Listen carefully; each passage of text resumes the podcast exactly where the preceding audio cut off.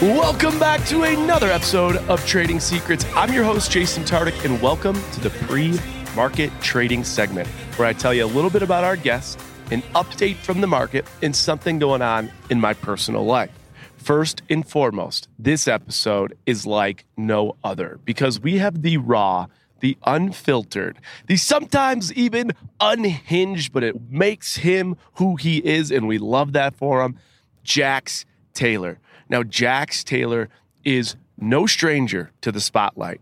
He's been in the spotlight for years, decades, and he has been through it all. He has seen the lowest of lows, he has seen the highest of highs.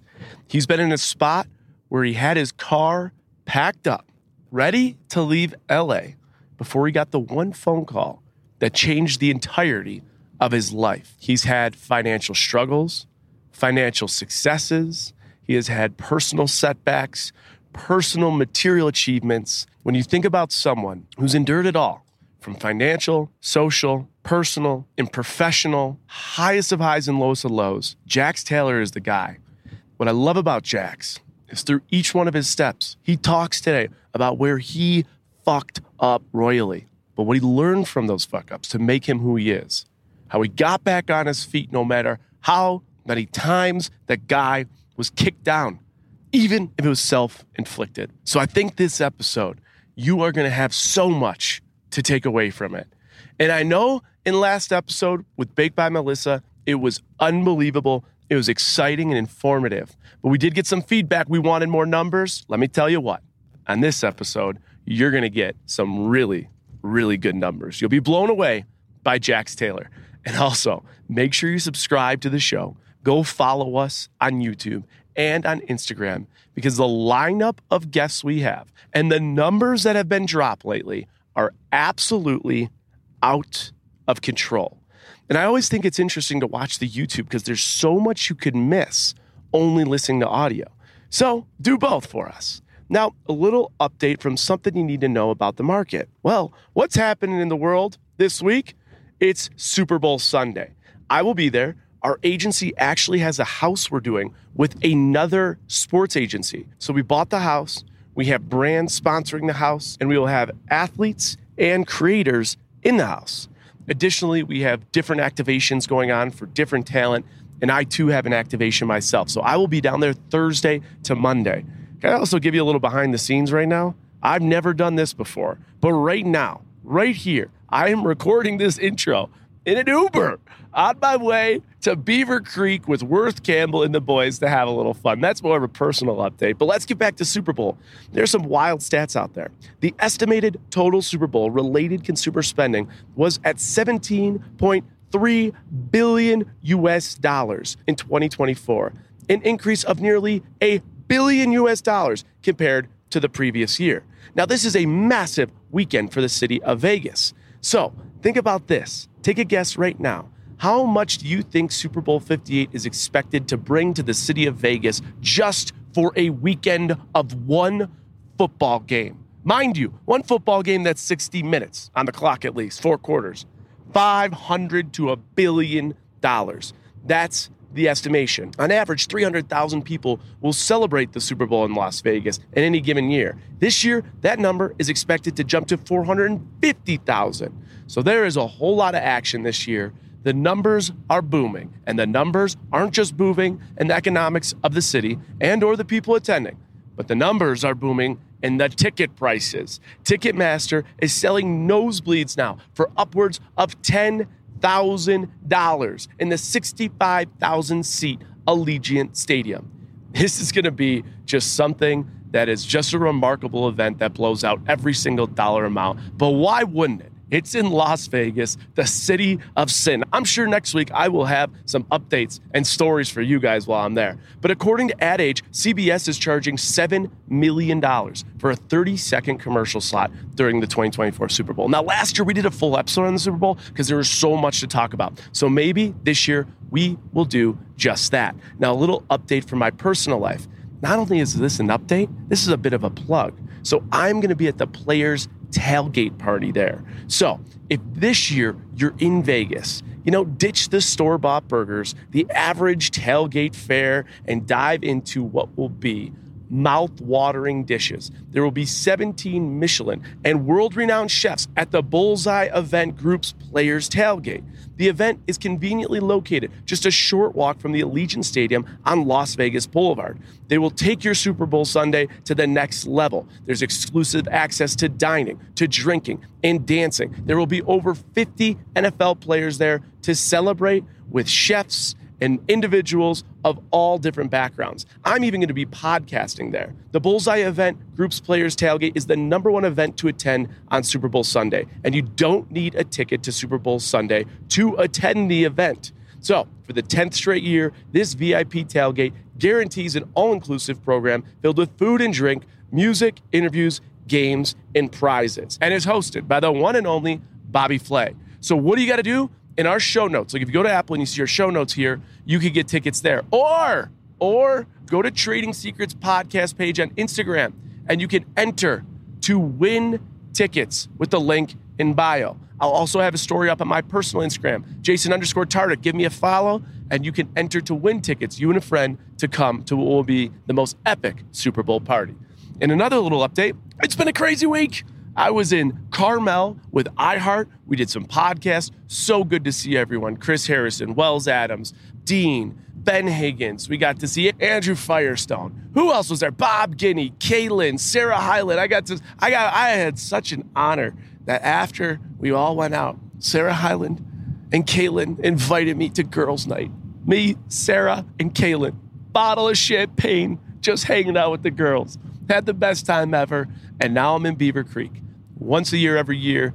Worth Campbell does a guy's trip to Beaver Creek. He's got his son with him. And even though my schedule is a little messed up going from Carmel to Tampa Bay to celebrate Megan, our VP of Business Development's wedding, I knew I had to get here. So I got here for two, three days, back to Nashville, and then going in hot to the Super Bowl in Vegas. And let me tell you, after that, I think I'm just going to pack it in and sleep for a month. But enough of me, enough of my travel schedule. Let's ring in the bell with the one and only M episode. Let me tell you, you can't afford to miss a second of this with Jax Taylor. And stay tuned to the end because there's a little twist with this recap. A recap like we've never done before with the Curious Canadian. Welcome back to another episode of Trading Secrets. Today we are joined by reality TV personality, model, actor, and podcast host Jax Taylor. Many of you know Jax from his role on Bravo's Vanderpump Rules, where he earned a reoccurring role after working as part of Lisa Vanderpump's restaurant staff back in 2013. After eight seasons on the show, Jax and his now wife, Brittany, decided to leave the show and focus on their personal lives. Are they coming back? We'll talk about it. Prior to the life on reality TV, Jax spent many years traveling the world as a paid model and occasionally landing acting gigs on shows such as Desperate Housewives and Dexter.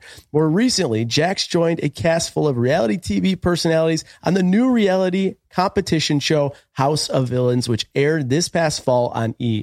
The biggest news with Jax, however, is all about his dramatic return to Vanderpump Rules for season 11 here in 2024. Today, we're going to talk about Jax's perspective on life in Vanderpump, how the world works, how his life has changed for the better, maybe worse, since leaving the show and on the show, and where he sees his career going from here. Jax, thank you so much for being on Trading Secrets. It's a hell of an introduction. Thank you so much. Uh, glad to be here. How you doing? I'm doing good, man. I'm doing good. And for everyone listening back home, if you want to check us out on YouTube, check us out on YouTube because if you do, you would know it. To my left, I have his talent manager, Ryan Revel. And I mean, we could do a whole episode just with you, Ryan. But Ryan, thanks for being here. No problem. Thanks for having us. So anything Jax screws up or gets wrong, you're here to correct him. I think a lot of everything that I've gone through in life, he can kind of help talk about too, because a lot pertains, you know, to my management too. Absolutely. And Ryan, I'll say this from uh, what you've done in the space, it truly is an inspiration. So congrats on oh, all thanks, your success man. too. Appreciate and then we'll do, you know what? Let's also do a shout out to Lori Krebs. She helps us book this too. That's so right. Thank we'll you, Lori. Lori a little how do you do? All right, here's why I want to start this. Well, I, I saw, I was doing some research on you, Jax. My name, Jason Michael Tartick. Your actual name, Jason Michael Cauchi is my understanding. And you changed it to Jax Taylor. So I got to say, as a Jason Michael guy, I got to ask, why did you change it? Was it a branding strategy? For exactly this reason, Jason Michael. How common is that? You know, it's a super common name. No, so I changed my name in 1999, not legally, was never legally changed. Taylor is my mother's maiden name, and Jax was just, I just took the S out of J- Jason and put an X in there it was just a, the girlfriend at the time kind of said, why don't you use that? I was modeling at the time. I was with an agency in Miami and they're like, you know, your name's just too common and nobody can pronounce your last name. They're like, great last name, but nobody can pronounce it. What's your mother's maiden name?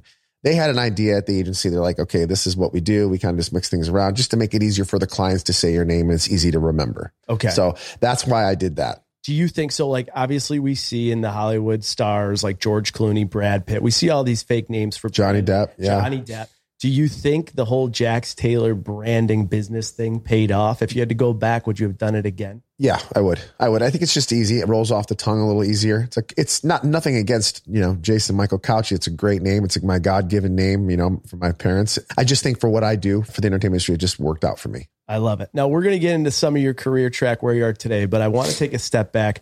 I, I saw a interview you did and you said that your dad had said to you, I feel like you cheated the system because you're making more money than all the engineers at Michigan State. And he almost didn't believe you. And you mentioned you had to even show him uh, the pay stubs. So, yeah. So, this is basically when I started on the show. So, we're kind of jumping ahead a little bit. Yeah. But um, my dad is an old school, old school guy, very conservative, work real hard, pay your bills, take care of your family, just do things the right way, make right choices, don't skip corners and all that stuff. And I didn't listen to any of that. Obviously, I was just like, I don't, I saw how hard my dad worked. I saw how hard all my family members worked and they all do very well, but they just work so hard. You know, I'm like, well, if I can work half as hard and make more money, can I figure out a way? I need to figure out a way to do that. And that's kind of why I, I decided to leave college and, and go f- figure it out for myself, the entertainment world. And people, I think, that are born and raised Midwest and Michigan, yeah. entertainment world's not around you 24 7. No, it's, it's not. not and it's not, it's not even like it's not fr- frowned upon. It's just Midwest people, you know, we go to school, we get jobs, we start families. That's just what we do. And, you know, I'm from Michigan. You either go to college you work for the big three. So that was, it was one or the other. So like Hollywood is to movies, Michigan is to the automotive industry. So everybody in my family worked for General Motors, Ford, what, one of them. So you can either get grandfathered into that. That's the only way you can get into those companies. If your father or your grandfather worked there, worked on the line. And a lot of guys did that. They would leave high school, go right and work because it was a great living. You made a lot of money. You had a good pension. You had good benefits and you could start a family right away. And that's what people in Michigan do. They start families right away. Or you can go to college. That's a lot of people do. And then most people head over to Chicago and get a job in finance or something like that. So that was kind of the options. And I didn't like either of those options. Yeah. Wasn't a fan. I tried it. I definitely tried it. I went to college but I just would stare off in the, you know, in the sky as the teacher was talking. And I'm just like, what am I doing here? Like I'm wasting my parents' money. I'm just sitting here. I'm miserable. You know, I'm listening to some guy talk. I'm, I'm at a community college. I'm just miserable. I'm yeah. just miserable. My friends are all away at school. It's the, you know, I just was just, I was just unhappy. Yeah. And I'm like, even if I finish school, what am I going to, then what am I going to do? Like, I'm still going to be miserable. Exactly. So, you know, I just, I'm one of the unusual people in my family. Everybody else went to the University of Michigan, went to Michigan State, all got, you know, big degrees and got started families. It just wasn't in my cards. And I, I just told my dad, listen, I'm sorry. I know you want this for me. I know you want me to go and do A, B, and C, but I just can't. I just can't. I, just, I got to leave. Yeah. Well, fast forwarding, this was then, right? We fast right. forward to 2024 and we know we could see headlines. One of the most popular reality stars of all time, one of the most highly compensated from Bravo, et cetera. That is in 2024. We could say that. But you took a shot when everyone said, What the hell are you doing? So before you caught your big break on Vanderpump in 2013, before that, did you have any big, big wins financially from a career perspective where your family was like, oh shit, Jax is doing it right? Or did it take until Vanderpump for the family to say, wait, what's going on? Yeah, uh, it, it definitely took until Vanderpump. Now, before that, I was doing modeling. You know, it, it, it was, I was making money. I wasn't definitely not becoming rich from it, but I was just getting by. But yeah, Vanderpump was, yeah, so that for, was my. Tell me about that. So a lot of people that listen to this show, we hear modeling. We don't know what the fuck this industry is. Like, what does that mean? How to be honestly, I don't even know what it is anymore. I've been out of the game since I was 30. I'm now 44. So yeah. the game was a lot different. I was in modeling before social media, before internet really before any of that where you had a portfolio and you would go to auditions and you show people your book and you'd have to go in the cold weather whether i was in milan in the freezing cold or i was in new york or whatever you go to these auditions you show them your book and you get your picture taken and you whatever it's a different world now yeah. now there's social you know social media and there's the internet and all that i don't know how the industry works anymore but uh, that's how i started so if you want to go back, I got into the modeling. This is kind of when I was t- having a hard time with school in Michigan. I just wasn't sure where I fit in. I didn't know what I wanted to do. I got approached by a woman. She approached me and my, my mother actually, and she said, Hey, would your son be interested in taking some pictures? I was working at a, a fruit market at the time. You know, I was making, I don't know, this is, I would say maybe $300 a week, something like that. And I, eh, you know, this woman approached me, Hey, Jax, would you be interested in some pictures? I think you look good for this. And I really, I was like, no, I'm not doing that. This is not for me. No, no, no. anyway, so my mom was like, don't worry, I'll work on them. I didn't know that. She talked to the woman on the side. She worked on me after a while. And then the woman again approached me, Hey, listen, we want to offer you X amount of dollars. And at the time it was for Kmart and it was like five or six hundred dollars. And I was like, that's a lot of money because I was only making 300 a week. And you're going to give me $500 for three hours of my time to do the, the weekly Kmart ads that come out in the newspaper. So I was like, okay, let me try that. So I tried it you know? And then I was getting booked again, again, and then other companies, Kohl's and all these other companies. I'm like, this is great. So I, I did as much as I could do in Michigan, kind of just, you know, bled that state dry. And I decided to go on to the next state, which was Chicago. So basically, modeling was kind of like, I was explaining this earlier. It's kind of like tr- baseball. You got to go through the the A, double A, triple A before you get to the pros. So these states, Chicago is kind of like double A ball. Then you go to Miami, that's yeah, double A. Then you go to New York, which is New York is like the pros, but you got to hit all these other places first before you go to New York to build your book. Okay. Now, today's a little different, you know, because of social media and because uh, things are just a lot quicker now. But in those days, you had to go do ads in different countries and different places to build a good portfolio before you went to the the Mecca, which was New York City. So you get to New York City, you hit the Mecca. Let me ask you this: your worst year from a financial standpoint, modeling your best year. What do those numbers look like? Man, the worst year I mean, I wasn't really making a lot. And in those days too, there's no union in modeling at all. So, and they take, you know, depending where you go, they can take up to 40% of your money. The agencies. The agencies. And they can pay you whenever they want. It's not like you get paid every Friday. They can take up to 90 days, 120 days to pay you. So was I making a lot of money? Absolutely. But I was never getting paid. So I was always behind. So yeah, I would do a job, for instance, maybe a job for a thousand or five thousand or ten thousand dollars or whatever, but they would take up to six months to a year to pay me. So I was always behind on my bills because I was waiting for checks all the time. So I was never really ahead of the game. Yeah, I remember. I have like I think about where I am now. I had that one moment where I was in a financial situation for the first time ever. I was able to like put my card down and pay for the tab. When you think about this time in your life based on where you are today, do you have any memories of either like, holy shit, if I pay for this, I'm going to have no money left? I would say every day up until I got on Vanderpump Rules. You were paycheck to paycheck. oh yeah, uh, I wasn't. I was. I was overdraft king, man. I would. I was just like. I just prayed in my mailbox that I didn't overdraft, and sure enough, I. I mean, the amount of times I overdrafted and knew I was at a bar or a restaurant knowing I was going to overdraft, but you felt stupid if you didn't put your card down, you know, and I was going out places and knowing that I couldn't afford it, but I didn't have a choice. If I needed to be in this crowd, I had to be out. I had to do this. Okay. And at those times were, there were different times, you know, so you had to do what you had to do to be around certain places. And, and yeah, if, if I didn't have the money, I had to figure out how to get it and I'll just figure it out later, you know, and later was the overdraft notices, which you'd have to pay double if you remember how those worked. Oh yeah. But yeah, it was, it was struggle. It was ma- mainly a struggle. And, you know, LA is a type where you just, you have to hustle here. You have to have your hands in 10 different pots. You still do just to make it here because, you know, it's so expensive, you know, and, you can't have a normal job here if you're in the entertainment industry because normal jobs are nine to five. Well, my auditions were nine to five. So what am I going to do? I can't work a retail store.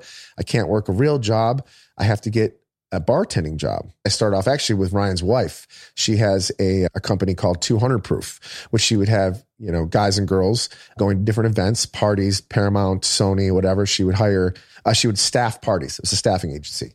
Okay. So I would work that because it worked out where I can work the nights and that way to save my days for auditions. Okay. What year was that? 2004 because I was her second employee. She's a huge company now. Okay. Yeah. She has hundreds of people now. She's been around forever. Yeah. But I was there when she started the company. Me and my other buddy, Alan Jouban, who's now a UFC commentator. Yeah, yeah, yeah. We were her first two employees. Okay. So, I, I asked and Tom Sandoval and Tom Schwartz too. They were all we all worked with Moni. Oh, holy shit! I had yeah. no idea. That's a full circle moment. That's there. how I met them. That's how you met in 2004. Yes, no, I didn't. Sorry. I knew Moni, but was my girlfriend at the time. Yeah. We started dating in 2010. That's when I Okay. met Jackson, the whole crew. And they had all been working then for your now wife. Well, what happened? was- Yes, we were all working for Moni, and then Ryan, obviously his manager, Moni was like, "Listen, I know you guys are all about to get on this show. I'm jumping ahead a little bit. Sure. You're going to need some management." So she's like, "Hey, why don't you meet my was it boyfriend at the time? Yeah, boyfriend." So we all met. I think Ryan. I think we all met you at Belmont. I want to say. Coachella in 2010. Oh yeah, Coachella. It was all different times. Yeah. But anyway, his wife, because we were working for her, brought introduced us to Ryan, and that's how it all went Got down. it. I want to ask you this modeling. Give me a high level. Do you think in this time frame before Vanderpump you ever made over 100K? Oh, total, and maybe in my whole And- modeling and your- career. Oh, okay. no, I think totally. I've done it. I did it for, I want to say strong for 10 years. And then when I did it, you got to remember, you know, you didn't have to make that much money to live like now, now it's different, Yeah, you know? yeah, so $10,000 lasted me a long time because it was a different time, you know? I think overall, not that much. I would say maybe between the 10 years, maybe between two and 300,000, not much at all. Enough to live, enough to survive, enough to travel, enough to live a great life. Okay. But again, because I was always behind and that they, there was no structured payment in modeling, there was no union, mm-hmm. I was always behind. So I always had to have other income coming in to pay for my bills until I got my other checks. But I, I don't regret it at all. I was with the best agency in the world, the number one modeling agency in the world. So I was with Ford, and you can't get any better than that.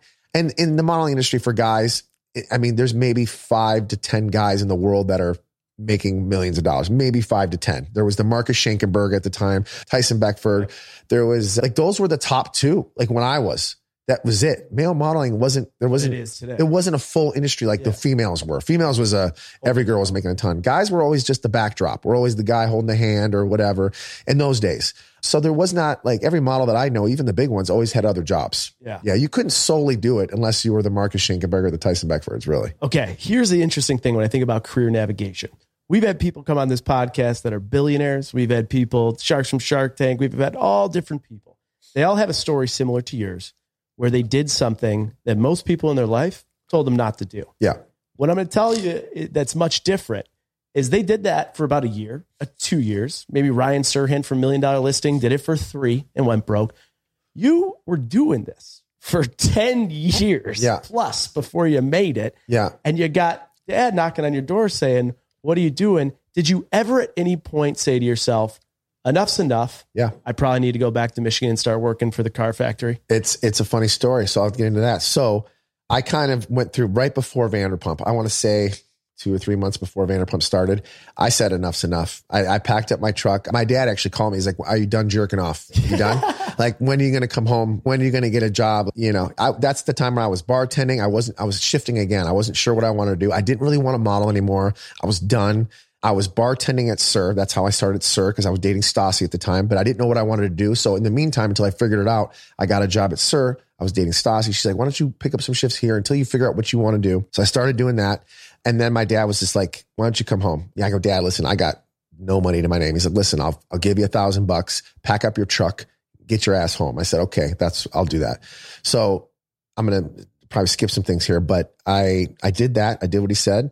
As soon as I packed up the car, like as soon as I packed up my truck and all this stuff, I get a phone call from Lisa Vanderpump. Literally, my, my truck's packed, mind you.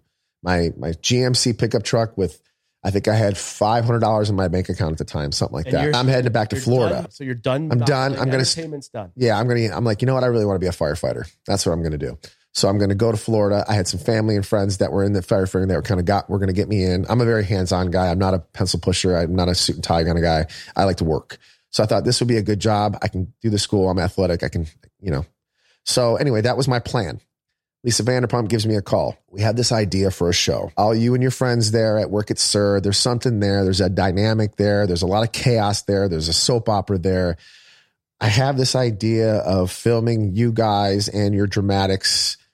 I'm not quite sure, but we want to put you on film and see where it goes. Now, I've been promised everything under the sun up to this point. I was, you know, commercials. Yeah, you got this, you got this. Let down, let down. It's just constant letdown. 95% of everything you do out here is a letdown. You know, you get very few things. So it's constant rejection out here, just rejection after rejection after rejection. And I had enough. I just, I really had enough of rejection. And so again, when I heard this, I was like, God, I've heard this too. I'm like, oh, here's here we go. The truck's all packed up. Someone's offering me a job. I'm like, here we go. I'm like, okay, I'll see it through. I'm going to see it through. Even though I promised my dad I would be on the road by Thursday, This pilot shot was for Friday. And I was like, fuck, I'm going to have to lie to my dad. I'm like, okay, I'll make it work. What day did Lisa call you? Just it was like a, it was like a Monday. It was a Monday, and I was planning on leaving on a Thursday. The pilot we were shooting, I had to go to Burbank for this in the studio. That came, we want to put you on film. Was Friday, and I was like, "Fuck!" I promised my dad already. And this and that. I'm like, "Okay, I'll figure it out. I'll get around it." I go, "What? What's one more? I'm not going to get it anyway. Whatever. Let's just do one more." Thank God I did. But yeah. and uh, well, the rest is really history after the, that. So the rest is history. But you, so you got your bags packed. You're ready. to Trucks go. packed. Trucks packed. I mean, yeah. the timing there. It's, I can have a whole unbelievable timing. Like coincidence, fate. I don't. I mean, when you if I would have left a, a week earlier, or a, a month earlier. sooner, or or I mean, there's so many things that could have happened. But I like to think somebody upstairs saw the freaking hell I've been through for ten years of grinding and grinding and grinding and you know two steps forward, ten steps back. I like to see say that someone saw something up there and said, you know what. We're going to give Jax his break here. Someone upstairs said something. I just feel like it because the timing and how that worked out was I mean it's almost it's just crazy. It's crazy. It's hard to imagine. It's hard to imagine. Right? So you're talking about 500 plus weeks in the industry. You're talking about 3500 plus days in the industry. You're borderline broke. Dad says come home and that and literally within 3 days yeah. all this comes together. You shoot the pilot though. Yeah. From a business perspective, when you shoot a pilot, you don't know what's you don't know. Happen. So are you still floating? And uh, so did you almost go back again before you actually got the deal? Because that's a long turnaround. It is long turnaround. But I, I totally so listen. I'm I have my bags packed. I'm ready to go. And she's like, No, you can't. I promise you this. What can I do to make you stay? Or what can I do? Or I'll give you. You know, you can make more money here. What can I do? I just she was just very. She knew that the show was going to hit. I didn't know anything about that. I was just kind of like she's just milking me. She's just I'm staying here extra long. I'm going to piss off my dad. I made a promise to my dad. I'm not on the road yet. I'm still here. I'm still lying to him and telling him, Dad, I couldn't go because of this and whatever reasons. I was lying to my dad. Like I can't leave yet. I have to, I have some loose ends I have to tie up still. Meanwhile, I was just trying to prolong the figuring out when this pilot got picked up. So then the pilot gets picked up. And then I was like, oh my God, okay, this is this is gonna happen. Mind you, I'm in severe debt at this point. Like severe. How much we talk? I mean, I was bleeding with my credit cards were bleeding. Um, I was living paycheck to paycheck. My Stassi and I's relationship was just ending. So I like, I, it was just, it, mind you, my truck's packed. I got nowhere to live. I'm couch surfing. My credit cards are bleeding. I'm told that I'm going to get this show by Lisa. She's swearing that this is going to happen, but it's not for sure. I'm like, what the fuck do I do? I don't know what to do. Yeah. I don't know what to do here. And I'm just like, I just got to go with my gut. I'm just going to wing it out, just couch surf for a couple more weeks. And uh, yeah, so the show gets picked up like I said, my I'm broke as hell. All in the first year, I would say the first season, all my money went just to pay off my debt. I had a lot of it. How long did it take you to get on your feet and to make more in 10 years of modeling just within social media and everything after the show premieres? Like a few years, a couple years? Is it immediate? I Remember, there was no social media. There was no social media. Good point. There was no brand deals. So you make money, and, I, and we're, we're going to be very careful with what we talk about money on Vanderpump, just so you know, and everybody from Bravo's listening. But the only way to monetize then is, of course, the show, right? And then what appearances? Yeah, well, they were those were very few and far between too. Because now, again, appearances were a new thing too as well. It's obviously a big thing now, but when the show started, we're like, how can we monetize this? How can we make more money? Because the first season of Vanderpump, I'm going to tell you right now, we didn't make a ton of money. Yeah, we didn't. You know, and like I said, every check that I made went to my credit cards, went to pay off shit. I was just trying to pay off, pay off because I had creditors calling me, blowing up my phone every day. You know, I don't know if you know what it's oh, like yeah. for, when you're down and everybody's calling you for their money, right? So I just wanted to get them off my back. So we had other ways we had to make money. So appearances, we would go to Vegas and then we would, you know, they would fly us all in and give no. us oh. like a thousand dollars. You had to drive. Oh, I'm sorry. Yeah. I'm sorry. You're right. He's right. We had to get ourselves there. They would, you know, and then give us a thousand dollars like per cast member, which is nothing now. Yeah. But at the time, thousand bucks were like great. So I had to like do that. We would have to do appearances and then whatever social like social media was just starting to come. It was just starting, but it wasn't on it wasn't on analytics. It was on your followers. So no matter if they just saw you had a ton of followers, it'd be like, okay, here's X amount of dollars. Here you go. Now it's a little different, but yeah, Ryan, maybe you could speak to this too. At that time, like once social media was adopted, we talk a lot on this show about what people make on social mm-hmm. media. It doesn't have to be Jax specifically, but were rates higher, lower? Like what were people paid back when social media just started for like a post when they're on a relevant show? It just depended on your following. Okay. They didn't look deep into the analytics. They basically said you have 150,000 followers. Here's the rate. Okay. Got it. And there was no, you know, there was no proof of concept. But was it big money or was it like, nah, we're just entering, here's a thousand bucks, put Couple a picture thousand. up. Maybe a okay, so it was couple much thousand. smaller than it because it was a new it was a new thing too. They were everybody was going towards the social media right route now to to market. They were not doing the other other things now. They were putting all their money into social media, but they couldn't figure out until what the last I would probably say formula. four years was the analytics, the formula part of it. well, they need the, their ROI. Yeah, Right. At that point, they was just throwing money out and see who would stick. And a lot of these brands went out of business because they were overpaying. just overpaying Yeah. early on. But they didn't know. They just were thought, okay, this guy's got X amount of followers. He's probably seeing this much traffic. They would just dump that much money. They didn't know, you know. Okay. My heart wants to go right into Vanderpump. My head wants to think about our listeners back home. You were in a shit ton of credit card debt. I Yeah. can't pass this. Do you have a trading secret for anyone back home that's listening to this? They might be in credit card debt. They're stuck. Any advice of maybe how to get out of it or thoughts on just the overall idea of credit card debt? I, I now if, if you can't pay your credit card off every month, then I don't use your credit card. I you know I try to pay cash for everything. You know, um, I'm I'm fortunate now where I can pay my credit card off now, so it's benefits me because I like my points and my things like that. So I use my credit card now for everything. I don't even ever use cash because I do pay it off every month. So I'm winning. I'm beating the credit card system, but I'm getting my points. I'm getting my miles. I'm getting all that stuff. But I suggest if you're starting out, stay away from credit cards. If you can't pay cash for things, again, I'm old school. My dad paid cash for everything. My grandfather paid cash for everything. We were old school mentality. But if I don't know the young generation now, I don't know if I think getting in debt is just an, a normal thing. Yeah. I mean, everybody's in debt when Let's they come out it- here. I mean, you see it all. I mean, we're going to talk a little about social media and your business behind that, but we see it on social media, like keeping up with the Joneses, everyone's spending yeah, money. you have to. And like, if you want to put yourself in certain circles, you're going to have to spend. right. and then you'll figure it out later. That's the mentality out here is like, I need to get to that party. The only way I'm going to get to that party is if I have a thousand dollar suit on this, I got to drive this car, whatever. I'll make it happen. We'll figure it out later. That's their mentality out here. But then by the time you figure it out later, you're so behind. And then the interest rates are so damn high. You just, you're swimming. You're Okay. just, Let me bring it back to drowning, you. though. sorry. That's the mentality. Spend and you'll be in the right places Right. here.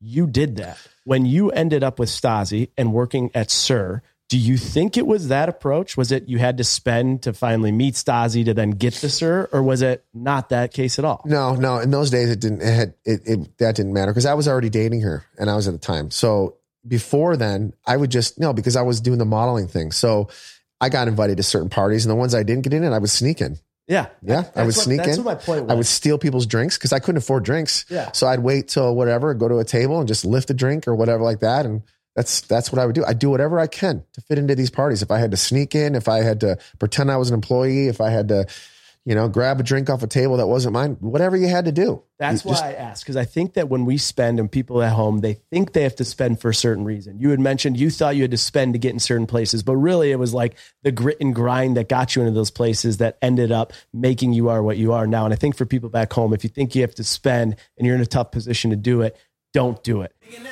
Let's go back to Vanderpump. You start in 2013, eight seasons, 165 episodes. What year was it for you and your life that you're like, holy shit, financially, I did it. I, I did it.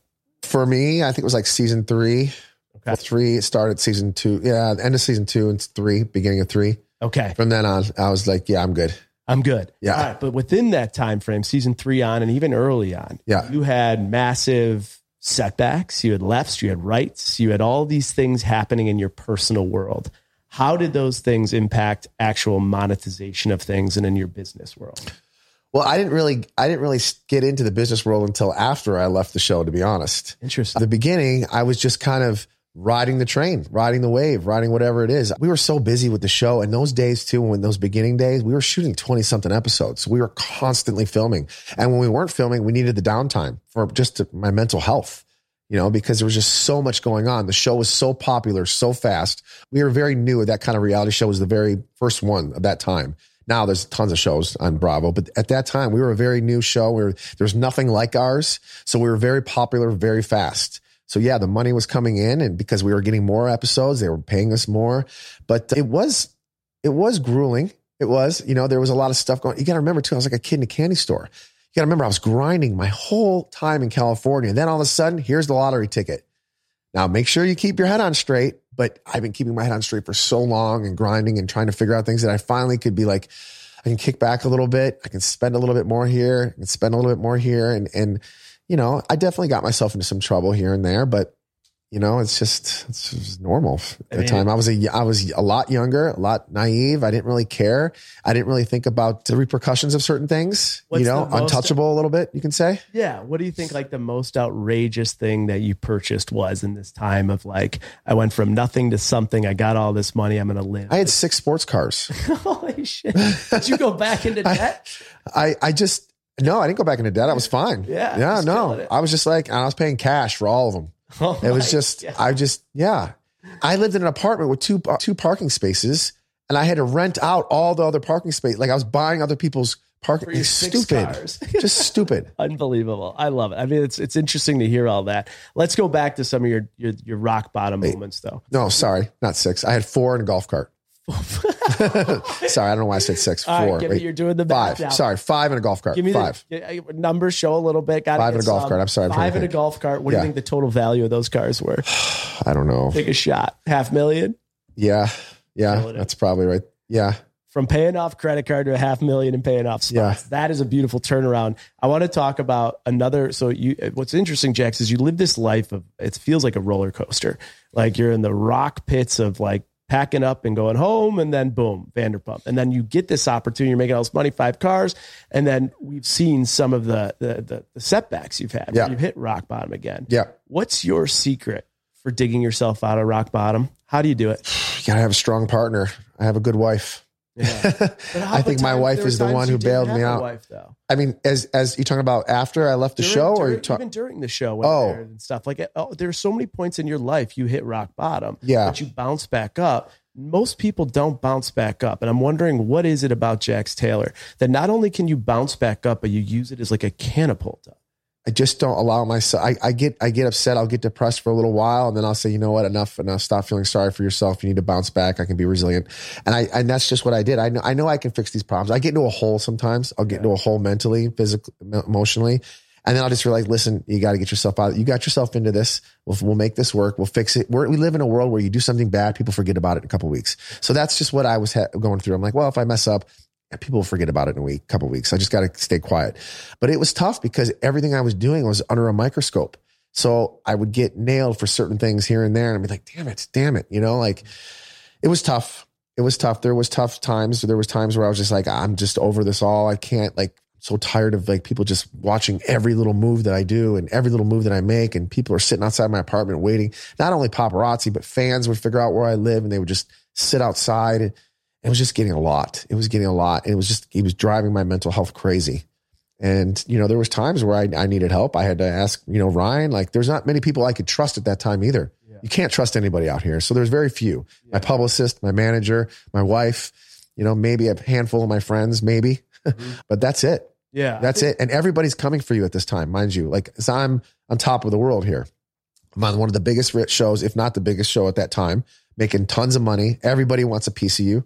You know, four years earlier, nobody wanted to even look at me except for the credit card companies. Now, credit card companies hey, we want you back. And here's this and here's that. And here's, you know, we'll offer you this. Oh, now everybody wants to be my friend again, you know? So it goes to the highs and then the lows where nobody wants to talk to you again, like where I get in a hole where nobody wants to be around you. So as far as your mental health goes, it's, it's, it's crazy. A lot of ups and a lot of downs. Yeah, I think uh, one thing I'm taking away too is I think about your story. You, you relied on Ryan and the people you trusted.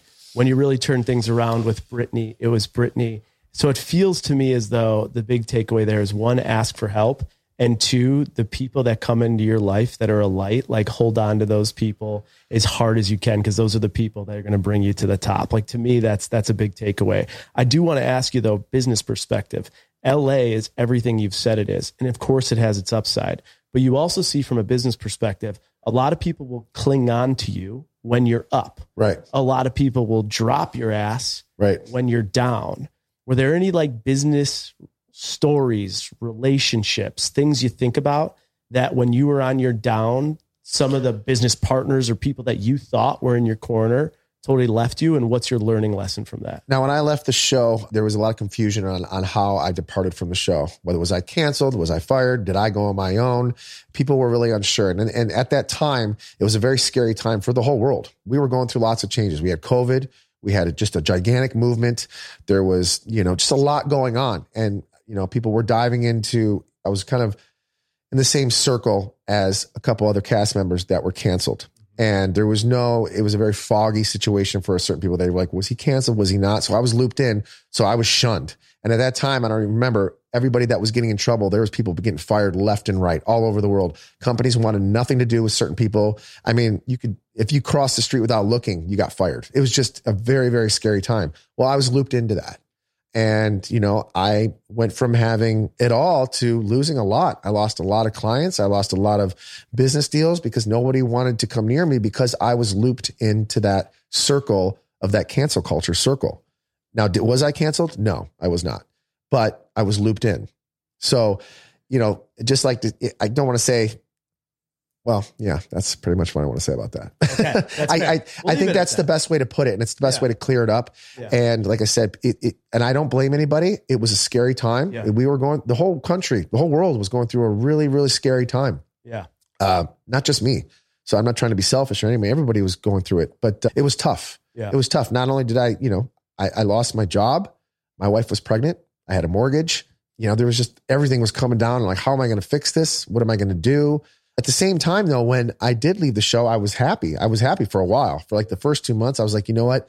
I'm glad I needed this break. I was very fortunate to be on that show for as long as I was. But mentally, I think physically and emotionally, I needed a break. I think, oh, like towards the end of the last two seasons, the last two seasons I filmed, I was just getting exhausted mentally. And I feel like I was just, uh, I was always kind of like the, the scapegoat on that show a lot. Like the, yeah, I was the guy that they the always came after. I, I kind of, yeah, I was yeah. the, I, I, overshadowed everybody else's flaws. Yeah. So no matter what they all did, it would always come back on me for some reason. Yeah. And I was always the one that they can just go to and be like, oh, we'll just blame it on Jax or we'll just go after Jax or we'll just, so it took a toll on me for a while. No matter what anybody else did, no matter and they all did the same exact things that I did, believe it or not. Nobody realizes that. Everybody on the show is cheated. Everybody on the show has done something stupid. But for some reason, we're just going to hone in on what Jax does. Jax and good TV. That's, I, you, you know, know, the world's a blessing and a curse. The world's a better place when I'm on TV. exactly. It is. It is. And I'm happy to say that now. And, um, but I definitely needed that break. And I think, again, I look upstairs. I think my dad was looking down on me and saying, you know what? He needs this break. He needs to humble himself a little bit, take a piece of humble pie because I definitely needed it. My ego was getting in the way big time. And I needed just to set back a little bit. Yeah. And kind of just reflect and regroup, hit rock bottom. I, I strongly think you need to hit rock bottom before you can make your rise to the top because you need to know what that's like to be at the bottom so you never get there again. Well, it's good. The interesting point is in, I think it was 2021, I believe you did an interview with Joe Buck I listened to. One of the quotes he said was, I'm very fortunate to be on the show. Like the show made me, but it took a toll on my mental health when I see that quote and I hear what you're saying now, and I know it's 2024 and we're going to see you back on those big screens from a business perspective and strategy, like what made you want to come back? I missed it. I, I just, I'm, I, am not good at a lot of things. Being on reality TV is one of them. And I enjoy it. I'm, I'm just good at it. I'm good at it, you know, and I, I and I, I really enjoy it, but I just think that I was just, and, and like anything else, you just, after doing something for so long, it was almost a decade of my life, you know, I needed a little bit of a break. I just needed a pause. And I think I wish the pause could have been a little bit different, different the way it came out, but it, it was what it was. But I think after, you know, stepping back for two years and, and, and just missing it a little bit and realizing, you know what, I want to come back, but I want to do it differently. I want to humble myself a little bit. I want to take a different perspective. I want to look at it this through a different perspective. I want to, I want to come at it in a different way now. The, the old guy doesn't exist anymore. The old Jax is not around. I got a new guy here that I want to put back on TV that I think that people will enjoy, that people want to see where I've been for the last couple years, what I've been up to. I got married, I had a baby, you know, my son's two and a half now. There's just a lot going on. And I have a, a different group of friends now that we're all in the same, same boat. And I just think there's a, a, story to tell there. Yeah. Personally, things have changed for you dramatically. It's amazing yeah. to see. I mean, what a father and partner you are today. It's unbelievable. I want to talk about those four years, though, you've been off the show. You had said it yourself business stuff came after the show. So obviously, your top revenue generator for you was the show when you were Correct. on when you're off, I've heard you talk about some things. Like I've even heard you say things about like you crush it on Cameo and stuff like that. Yeah. How, let, us just talk. Like, what were other sources of revenue that you were able to get going during this time period? And I mean, I already said Cameo. So, like, how on Cameo did you do? Could you make a couple bucks? Can I talk about that? Yeah. Yeah. Yeah. I made a, I'm I'm around the four hundred thousand dollar. Just off cameos, Yeah. eh? That's that's like top up there. Yeah. How, how much do you charge per video? Hundred bucks. Damn. So you're pumping out a lot of those things. Yeah. All right. So Cameo, 400K. That's great. What are other ways that you could generate revenue? social media content. You know, you know, the brands were starting to come back. You know, they they saw that like, you know, that I hit my rock bottom, that I was apologetic and there was that, you know, sincerity there and, you know, that I wanted to change my life around and that the, people see me that I am a good father, that I am a good person, that I just made a mistake. You know, I, I was hanging around the wrong people. People make mistakes. You know, but everybody likes a, a good comeback story, and and that's what I wanted. And I just, like I said, I'm a, I'm a different person than I used to be. You know, I'm a lot. I think I'm just like I, I took a piece of humble pie after all that. So I just I'm a little appreciative of, of of things. I'm happy to be where I'm at right now. I think I'm at I'm back to where I want to be. Like I started this project of mine a couple years ago, and I'm back now where I want to be. I got my accounts back to where they need to be. My life is where it needs to be. I got good, great relationships with not only my friends, my family, with other businesses. It took some time to get to this point, but I had to hit the rock bottom, and I I I think it's it's really important for people to hit that that low point. You know, they can hit low point, but you got to hit the rock bottom. You got to get to the point where you're like, I don't think I can get any lower. And then it's like, and then it's a goal to get to the top again, and then to stay at the top. Yeah. It's it's a lot easier to get there, but then you got to stay there, Yeah. and that's hard, especially for people like myself and the other cast members on the show. We are looked at under a microscope. Whatever we do, anything we do. If I go to the gas station and you know I get caught, you, I just always have to be very very aware of everything that I'm doing because people just love to bring you down. People at the top. They want to come after you. When people ask me about my show and they say, give me the one common denominator, whether it's Gary Vee, A Rod, Gronk, Sergio, athletes, Macklemore, any of these people, the one common denominator, and it's consistent. Every one of them fucked up. Every one of them hit the lowest of lows, Right. but they just found ways to either implement, like change everything and either create a business from their low, use it as a launch pad. Yeah. Where I think most people in this world hit the low and they can't get out of it. We're all human beings. That's it. Okay. We all fuck up. We all fuck up. We all make mistakes. The only difference is, is that we are on television, on radio, whatever. So we're under a microscope. Everybody, everything that we've done, so is half the, oh, the whole world. The world's, everyone's messed up. Nobody in this world's perfect. Right. Again, we are under a microscope. So, you know, and then you, you're out, and especially living in Hollywood and you're, you got fame and, you know, you're trying to be perfect, but there's temptation, you know, and you slip up. It happens. It happens. As long as you're, you, you're aware of it, you, you, you apologize for making those mistakes and you move on and you learn from it. Now, if you keep repeating these, then well, you deserve it. Then you deserve it. You got to learn from it. You're Right. someone that did. I want to ask you a little bit about this. You had said there's this famous in Vanderpump, famous like scene where you said to Tom, I'm the number one guy in the group. Right. I'm sure you remember that. Yeah. Right. Like we're both the guys. Yeah. I'm the number one guy. Right.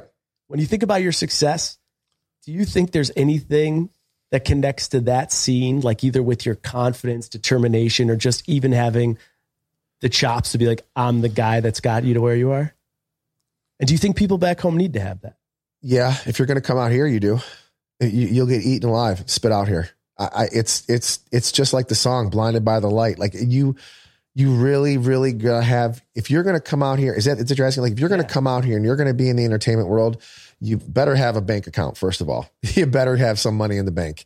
Um, and you got to have some grit. You got to be able to take a beating. I- mean, when I say a beating, if you're coming out here to LA and getting in the entertainment industry, you got to be prepared to take a serious, serious beating. It, it's just the way it is.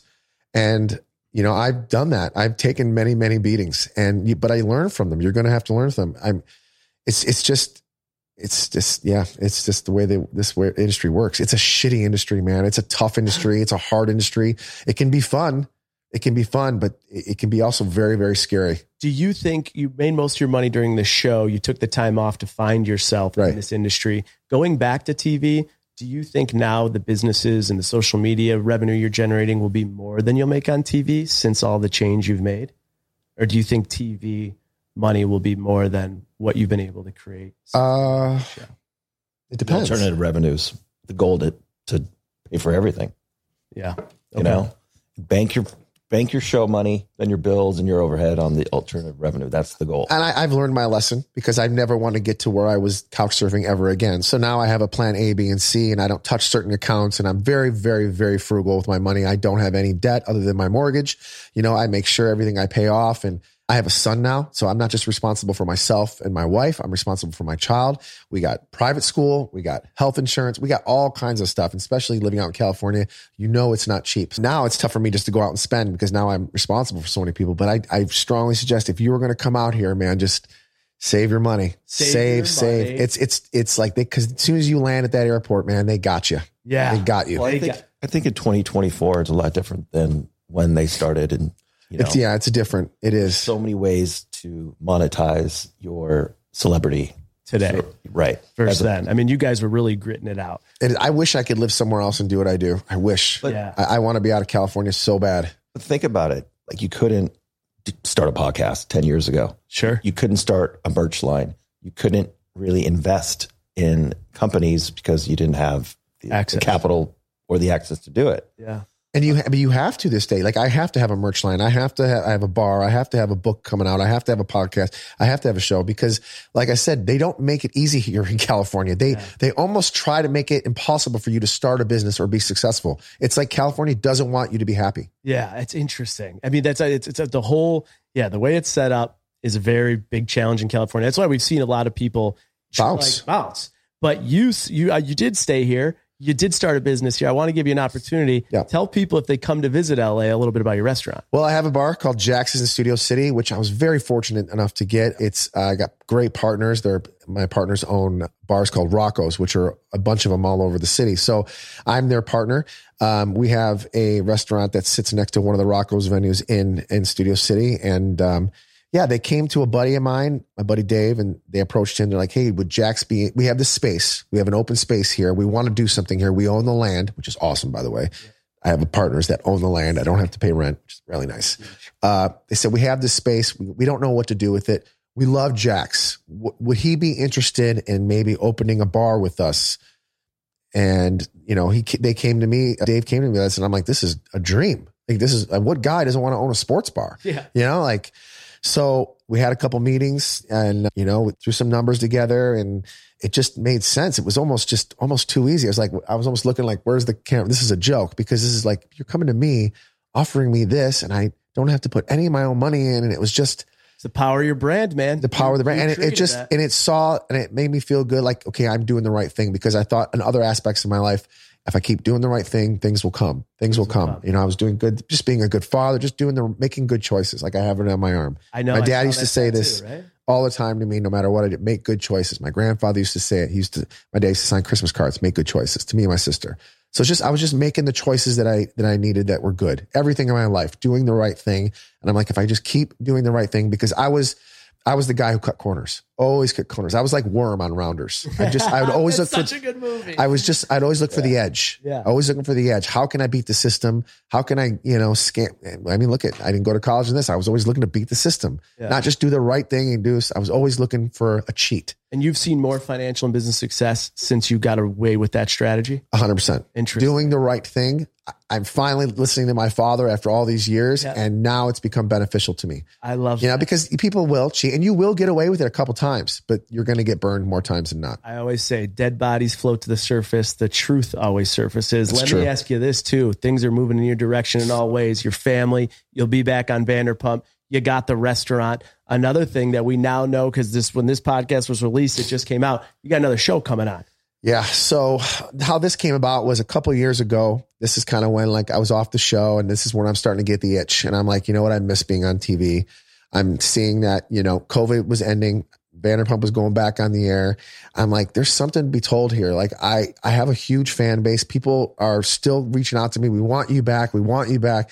I'm like, there's something here. So it was a rainy, cold night, like on a, on a Friday night. And I, I called up the, the guy who runs Evolution. Mr. Baskin. I said, Hey, listen, I got an idea. Can I meet you? He's like, Sure. Yeah, let's meet at a hotel. It's like I said, it was a cold, wintry night around this time, a couple years ago. So I sat down, we sit in the lobby of the hotel, and I go, I have an idea. I go, I'm ready to come back to TV first. I'm ready to come back. I think there's a place for me. I think that I just think that there's something there. And he and he agreed. He agreed right away. I go, you know, I have a huge fan base that's followed me for the last decade. I got married and I had a kid and no one's seen any of that. And people are saying, what's going on? And people love following me on social media. And I just thought this is a good time. I think enough time has passed. I think wounds have healed. I think we've all grown, we've all learned, we've all taken a piece of like humble pie, and I think I can come back to TV and be a better person than what, what I was before, and hopefully, you know, make it entertaining as well. Okay. What I was going to say though, usually you're like, you know, you know what your place is on TV. How will this be different? What can we expect with the show? I mean, obviously that that villain is is always still on my shoulder. He's always going to be there. You know, I have to work very very hard in life to keep that guy quiet. It's just the way it is. It's just the way it's always been. It's easier for me to like I said, cut corners than it is to make the right choices, but I have to work hard on that. And, and I'm I'm aware of that and I'm okay with that.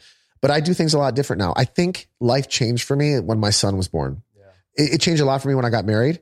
But I think the real kicker was is when my son was born. And like now I cannot F up. Before I was like, oh, I get away with this. I get away with this. Now I can't. And I, I, I, I will never make, you know, any poor decisions again because I have a son. And, and I just know one day he's going to look back and he's already going to see a lot of flaws in his father. He's already going to see a ton because of the internet, because of whatever. He's going to see a lot of flaws, but he's going to see from soon as he was born on that I was a good person. I love everything about that. It's a testament to your entire story. It's a testament to your career and financial success. And it seems as though as you continue to make these adjustments, you learn faster than the adjustments you have to make.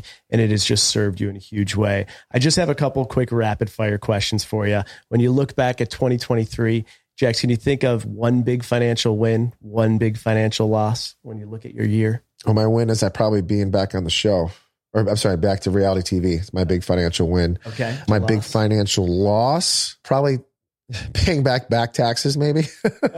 That's a good one. You know, you know what's really nice though is I'm I'm finally after the last two years just ahead of the game with the IRS. I yeah. got those bastards off my back. Uh, it was grueling because there was some times where you know work was tough and times were tough, and I just you know I was behind on certain things, but it's finally I got those assholes off my back. Creditors are off your ass. IRS is back yeah. off your ass. No one on your ass anymore. No one's on my ass anymore. And uh, yeah, things are, like I said, just making good choices. I, I can't stress enough.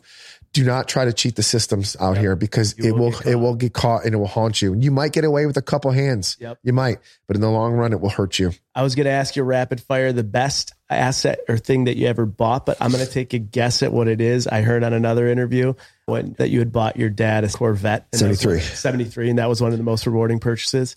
Other than my home, you're right. I, I, I thought about that. Yeah. Just because, just to see, it was one of those things like I just wanted to show my dad that I've done it. Yeah. You know, I just want to show my dad, like, what can I do? Because he doesn't see, he doesn't come out here. He's yeah. very concerned. He doesn't know what I do. He just assumes that I'm fine. But like, how can I show my dad that, like, dad, I, I don't need you. I, I got this. And so I bought my dad his favorite car, the one that he had to give up when he found out that he was going to have me.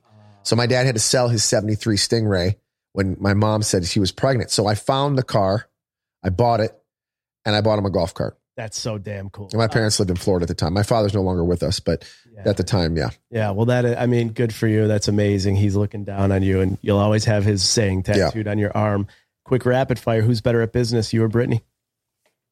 That's a Ryan question. I take the fifth on that. Take the fifth on that. I Financially, or I, I, could. All right, we'll take the fifth yeah. on that. Last one I got for you. I know that Brittany's mother is a Bachelor fan, and this is kind of a two part question. I know that you're the block guy. That's like your merch line. Like you block people. One, what dictates when and if you block someone? And two, this is just fun for my Bachelor audience. Brittany's mother, Bachelor fan favorites, Bachelor villains. Who would you say they are? Let's first start with blocking. Why do you block people?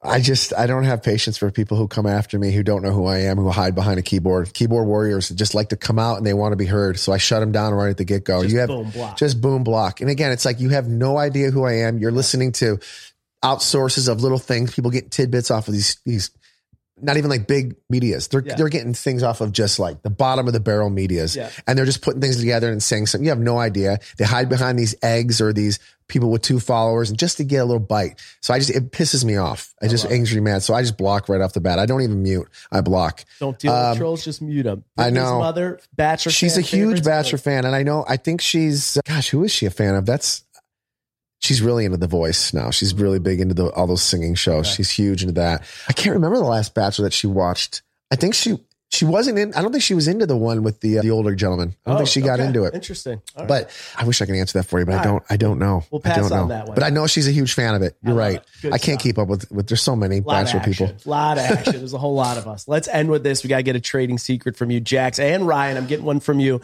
It is a lesson that people can't learn from a professor, a classroom, a TikTok tutorial. They can only learn from your business, financial, and career success. So, one trading secret, Jax. What can you leave? us I just do do your research, do your homework, talk to people, find out what your niche is. You know, figure out what your what the world needs. Don't just do something just to do it. Do something you enjoy. Do something you love. Because at the end of the day, you'll never work a day in your life if you do what you love. But definitely do your research, especially if you're going to move out here. You're going to move to California. You're like, I got this idea. Save your money. Save, save, save. And be careful who you trust out here. It's it's worse now than even when I got here. Everybody's out to get you out here. Everybody. And when I say everybody, I mean everybody. Everybody wants a piece of the pie. And then when you do get to that point, they want you even more. So just be careful who you trust. Keep a good, solid friend group. You know, keep your enemies close. You know, and you, you, what they say, what is the saying on that? I'll Your butcher friends it. close friends close, your enemies close. That's hundred percent true. Okay. Because, like, like I said, so just like I said, just do your homework and just be passionate about what you do, and don't listen to other people. Stay off. So I I stay off social media. I I just started this this year. I stay off all that stuff. Everybody's muted. I only follow a couple things that I enjoy personally, but I don't read comments anymore. I don't read any of that because it's all bullshit. Yeah, I like that. And then you'll edit yourself to be something you're not. I love that. Ryan, Exactly. trading secret. What could he leave us with? Um, I'm going to say no matter what position you are in the entertainment industry, whether it's a actor, reality star, writer, producer, talent representative, you have to have patience. It's going to take time. There's really rarely overnight successes.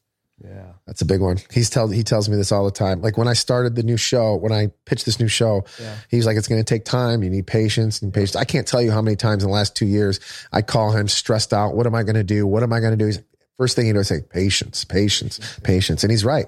It takes time. It doesn't happen overnight. It does not. I love it. Trading secrets I'm taking away here patience.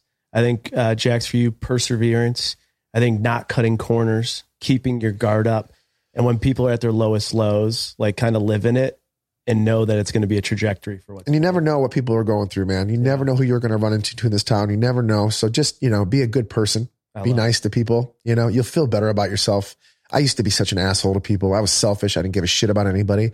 But now you just just be nice to everybody. You never know who you're going to run Well- into, and you never know what someone else is going through, especially out here. It's tough out here. It's a small town too. Yeah. If you're like, no one wants to work with an asshole. Yeah. You can get away with it for a little while, but you know, people talk. And if you're an asshole and you're mean to people, you can get pretty blacklisted. And even LA has made Jax Taylor say, go be the nice guy. Be the nice guy. You know, have a little grit, Have but be a little nice grit, guy. But be a nice guy and still be yourself. All right, Jax, where can everyone find everything you have going on? Well, I'm on Instagram at Mr. Jax Taylor. Um, come and check out my bar. Jax is in Studio City. It's officially open. You can add it to your Vander Crawl. I like to say the Vander Crawl. You Oh. can go. Uh, you go to Tom's place and you can go to Lisa's and then you save the best for last. You go to my bar. We got a children's book coming out. We got a great podcast, When Reality Hits with Jax and Brittany out every week. It's doing very well. We have a lot of fun there. And uh, yeah, a couple other projects in the works too. But yeah, that's about it for now. Absolutely killing it. From rock bottom, almost heading back to Michigan to now absolutely destroying it. Ryan, where can people find you if they have any question about the industry or want to reach out? I am private, but I am at Revel nine, R E V E L nine. Ryan Revel. Guys, go check him out. Jax, thank you so much for being here. And Thanks for honestly, me. I think your story of restarts, resurrection to where you are today, happily married with a kid and on your way to achieve things you never have, it's fucking awesome. So you're an inspiration and thank you for coming on. Thanks for having me. Ding, ding, ding, ding. If you've been listening to Trading Secrets before, you know that that's not the normal ding, ding, ding to bring in the recap. It's usually done by the one, the only Jason Tartick. But we're doing things a little bit differently today. Not out of by choice, mostly by necessity, and we're going to get into it. Of course, I'm the Curious Canadian, the voice of the viewer, coming to you live on every recap for every episode. But we've talked a lot about the podcast for 2024. We've talked about the year of being a lot of firsts, and I think we've accomplished a lot of those things already. In February, we've done two episodes a week. We've done merch. We have merch live popping up. We got live shows coming at you in the spring. One thing that, you know, maybe wasn't on our bingo card was solo recaps by the Curious Canadian. And that's just where we are today. Now, we've talked before on JTA about the benefit of when we switch podcast networks to Audioboom. And one of those things was flexibility in our recording schedule. We didn't have to get the recaps in or the episodes in by Thursday. We could stretch it out to Sunday, which is where we're at today. Well, our buddy Jay, he had a wedding this weekend. He was in Lauderdale. He's flying back. He's having some flight issues, and we can't wait any longer. So, as any good friend would do, we have each other's back. And so, for the first time in Trading Secrets history, the Curious Canadian, the voice of the viewer, will be solo recapping the Jax Taylor episode. So, bear with me here. Be nice in the comments. Always rank five stars, no matter how we do today. And uh, we're just going to rip it here. So, normally I have Jay's, you know, face to look at. We can, you know, banter off each other. We can work off each other and I can ask him questions and get his advice. Well, he's not here today, so I can't get his advice. I can't ask him questions.